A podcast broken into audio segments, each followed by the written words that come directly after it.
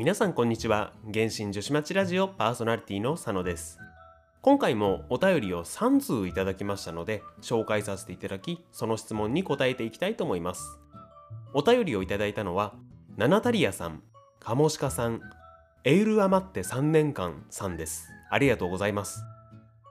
そうしましたらまずは1通目。お便りをいただいたのはナナタリアさんです。4月16日に Google フォームの方にいただきました。ありがとうございます。まずは内容の方をお聞きください。どうぞ。前回タルタリアを引こうとしたのですがナナヒーダが出てきました。なので次は必ず引こうと思います。質問です。タルタリアはぶっちゃけ今弱いですかね？そしてどうすればうまく使えますかね？お便りありがとうございます前回タルタリアが復刻されたのはバージョン3.2の後半でしたね。まあねナナちゃんはよく出てきてくれますよね。私の場合はモナちゃんですけども。で本題としましてはぶっちゃけタルタリアは今弱いですか？ということですね。確かにタルタリアは実装したのってバージョン1.12年半前とかですからね。やっぱり強さのインフレってのは気になりますよね。まあぶっちゃけということを期待されていますので私も正直に答えさせていただこうと思います。まあもう結論から言ってしまうと螺旋最短攻略とか戦力だけで見ればもっと強い優先して引きたいキャラクターは確かにいます。ただ一定の強さは持っていますしまだ十分戦えるキャラクターだと思います。それではこの部分細かく見ていきますとやっぱり現環境では草元素関連の開花激化パーティーが幅を利かせていますからそれに関わるナヒーダアルハイゼンなどの草元素キャラクターやもともと強いと言われているライデン将軍カズハイエイラン勝利などそして裏からの水元素付着ならココミなど戦闘面だけで見るなら確かに他にもっと優先したキャラクターはいますよね。もしですね今私のところに質問で強いキャラクターを挙げてくださいという質問が来たとすればその回答の中に私はタルタリアは入れないですね。まあそれぐらいの評価ではありますけどもただ決してタルタリア弱いわけじゃないんですよね。実際海外のサイトの集計によるとバージョン3.6の螺旋でのキャラクター使用率ではタルタリアは30.1%という数値残しているんですね。これは星5星4含めた全キャラクター65名の中で17番目という結構高い順位なんですよね。ちなみにほぼ同時期に実装された私の推しの一人であるクレイちゃんなんかは使用率1.3%らしいんですよね。ここから見るとどれほどタルタリアが今も使われているかっていうことが分かりますよね。あと当時としては早すぎたって言われている暖流効果ですよね。現在で言うとナヒーダの元素スキルがまあ近いものにはなっていますけどもでもやっぱり集団戦相手ではタルタリアの暖流効果唯一無二ですよね。あれは強いですよね。どの戦闘系のイベントか忘れましたけども一つの戦闘系のイベントで一回元素スキルを発動すると暖流効果の連鎖で敵がドミノ倒しのように倒れていくっていうのありましたよね。あれがやっぱりタルタリアの強さですよね。でこのタルタリアを強く使う方法ですけどもナヒーダ久喜忍とかと一緒に懲戒化パーティーとかはやっぱり強いですよね。ただ私が好きなのは今でも安心と信頼のタルタリア国際パーティーですね。タルタリア、ベネット、シャンリン、カズハによる蒸発パーティーですけどもこのパーティーは私もある程度育てているんですけどもこれで今回の螺旋前半後半どちらかにこのパーティーを入れて挑戦してきましたけど星36取れましたね。忘れでなければサムネにもその証拠写真入れようと思いますので見ていただけるといいと思いますね。ただこれねあの相方がそれぞれ2凸のナヒーダとイエイラン入ってるんですよね。下手したらちょっと詐欺写真みたいになってしまいますけどもこのパーティーで12層攻略時書くまで20秒から30秒ぐらい余ってましたのでおそらく無凸のナヒーダとイエイランでも無事いけると思いますね。というかまあ他のパーティーでもいけると思いますね。なのでタルタリアはまだまだ現役ですね。あとは戦闘面で言うとそんなにおすすめではないんですけども面白いパーティーとしましてはせっかくナナタリアさんという名前ですのでタルタリアとナナちゃんを同時に使ったパーティー氷風4セット凍結パーティーってのを試してほしいですよね。これタルタリアに氷風4セットを装備させてどんどん凍結を起こすものなんですけども氷風4セットの効果で会心率を確保してタルタリア自身は攻撃力と会心ダメージをどんどんビルドしていくっていうものですね、まあ、結構前に流行ったビルドで最近あまり効かないんでそこまで戦闘面的にはおすすめではないと思うんですけどもガチ厳選はしない方がいいと思いますけども面白いパーティーなんで一回試してほしいですね。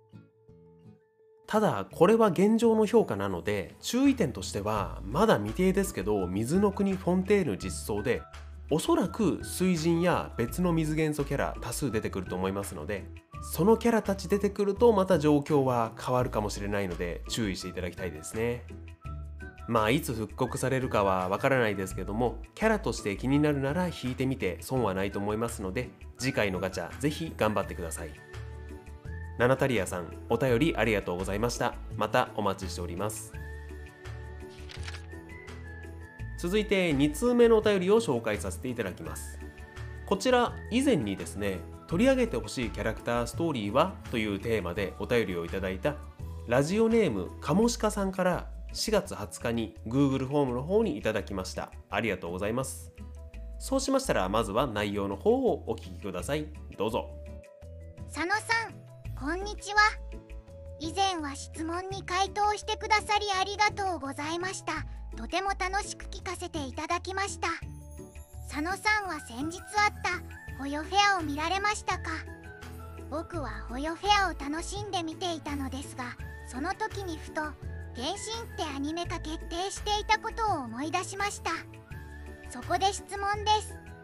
佐野さんは原神のアニメにどのようなことを期待しますか？もちろん魔人任務の流れと同じような展開をアニメで描いていくのも面白いとは思いますが個人的には双眼巨炎での戦いや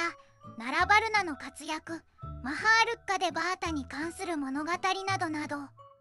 ゲームの原神では細かく描かれていないものをアニメで見れないかなと妄想しています。この場面が見たいやこんな展開だと面白そう。などあれば教えてほしいです。これからもポッドキャスト活動を頑張ってください。応援しています。お便りありがとうございます。私もホヨフェア見ましたよ。好きだったのは上里兄弟プラストーマの実写交えたお料理動画とかあとあのアルハイゼンとディシアがロボットと戦う動画。あれは躍動感すごかったですよね。他にもあの猫型放浪者が亡くなった人の世界に行くやつ。あのこれ言葉だけ聞くとホラー系ですけどもほっこり感動系ですよね。あれ良かったですね。すごいですよね。やっぱりああいうの作れる方っていうのは。尊敬しますよね。で本題としましては原神のアニメに期待していることですね、まあ、まず先に言わせていただくとこれからアニメというものについて個人的な意見を述べますけども私が最近見たアニメって昨年放送していた「そのビスクドールは恋をする」が最後なくらい見ていないんですよね。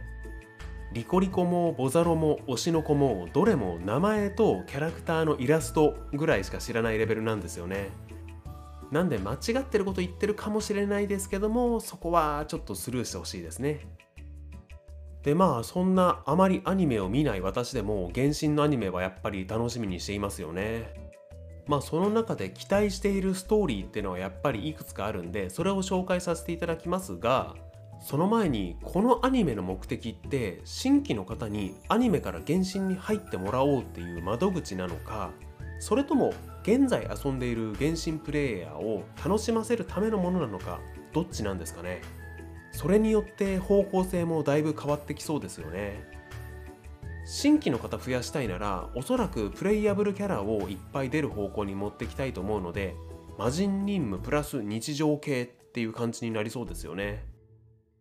これがもし現在のプレイヤーを楽しませるためなら魔人任務はゲーム内ですでにやっていますからそれを避ける方向でサイドストーリー的なところやってくれそうですよね。まあ、ただリーウェ防衛戦とかナヒーダ救出作戦とかもう一度躍動感ある映像で見てみたいっていう気もしますけどね。でその2つで分けるならやっぱり私は後者サイドストーリーを補完するようなものがいいですね。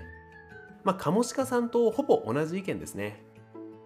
まあそうすると私がこの場面が見たいと思うところはやっぱり多すぎるので今回も3つに一応絞ってみました。まず1つ目はライデン・エイ対オロバシのエイが無双の人たちで島ごとオロバシを一刀両断した場面ですね。ヤシオリ島の無双人ハズマ見ればどんな戦いが繰り広げられたのか気になってしょうがないですよね。そしてもちろんそのシーンが最大の見どころでしょうけどもエピソード PV「ライデン将軍悪夢」にて出てきたエイのかつての友人狐西宮笹百合三越千代との関係なんかにも触れてほしいですよね。彼らとの別れによりライデン・エイは永遠を求めるようになったわけですからね。しかも彼女らにはしっかりとした固有イラストすでにありますからね。是非ともそれを活かしてほしいですね。続いて2つ目は2000年前の魔人戦争時代のリーユへの物語ですね。人物として特に取り上げてほしいのは紀州と塩の魔人ヘウルワですね。どちらもこの魔人戦争の時に亡くなってしまっているんですけど記録に残る限りどちらも優しい魔人だったみたいなんですよね。紀州に関してはこの前の第3回回答祭で少し分かりましたけどそんな2人が実際どんな人物だったか見てみたいですよね。あとこの時代で言うと全盛期のマルコシアスや5人の五法戦集夜叉正気を保っているジャクダ竜王やコロコロしていた時代のカンウちゃんなど気になるキャラクターはかなりいるんですよね。面白そうですよね。最後3つ目はエレンドリンとルースタン。2人の物語ですね。まあ主にルースタンを中心にですね。この2人は500年前のモンドの騎士で生物の勇士の心や守護の心武器の終焉を嘆く歌やセフィロス体験などさまざまな生物武器のストーリーに登場する人物ですね。騎士の一族出身のエレンドリンと農民の子ルースタン2人は幼なじみとして共に育ち騎士団長のエレンドリンとその右腕ルースタンとして騎士になったんですね。2人はどんどん活躍していくんですけどその活躍はルースタンの裏での仕事暗殺などによるところもあったんですね。これはルースタンが自らモンドのために行っていたことなんですけどももちろん楽しんでやっていたわけではないですから心は病んでいったんですね。ただある日広場で歌を歌う少女と出会い癒されそして恋に落ちるんですね。その少女の名前がロザリン・クルーズチカ・ローエ・ファルタ。皆さん聞き覚えというか見覚えありますよね。そうですね。これあのシニョーラの本名ですね。まあその当時はただの少女であるロザリンと恋仲になったルースタンですけども、まあ、時は500年前ここから漆黒の最悪が起きてしまいまあいろいろ起こっていくんですね。今回はこのルースタンのみの特集ではないのでこれぐらいにしておきますけどもこのいろいろで省いたところなんか描いてほしいですよね。エレンドリンの失意だったりロザリンの悲しみと怒りだったりですね。実はこの話過去にラジオの一つの回として取り上げようと思ったんですけどもちょっと難しかったのと参考にしようとしたサイトがうまくまとまりすぎていてパクリにしかならなそうだったんでやめたんですよね。個人的にはロザリンシニョーラ好きなのでこの話ぜひアニメ化してほしいですね。以上の3つでしたね。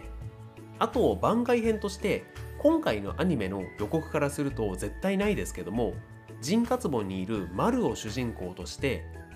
各プレイヤブルキャラクターをデフォルメ化された感じで繰り広げられる日常系のほのぼの物語なんかも個人的には気楽に見れて好きなので別の機会でもいいんでぜひとも作ってほしいですね。これが私が楽しみにしている3つ番外編含めて4つの物語でした。まあまだ情報に関してはカミングスーンで止まってますからね。原神プレイヤーはスイッチ版のこともあって原神情報のカミングスーンに不安しかないですからね。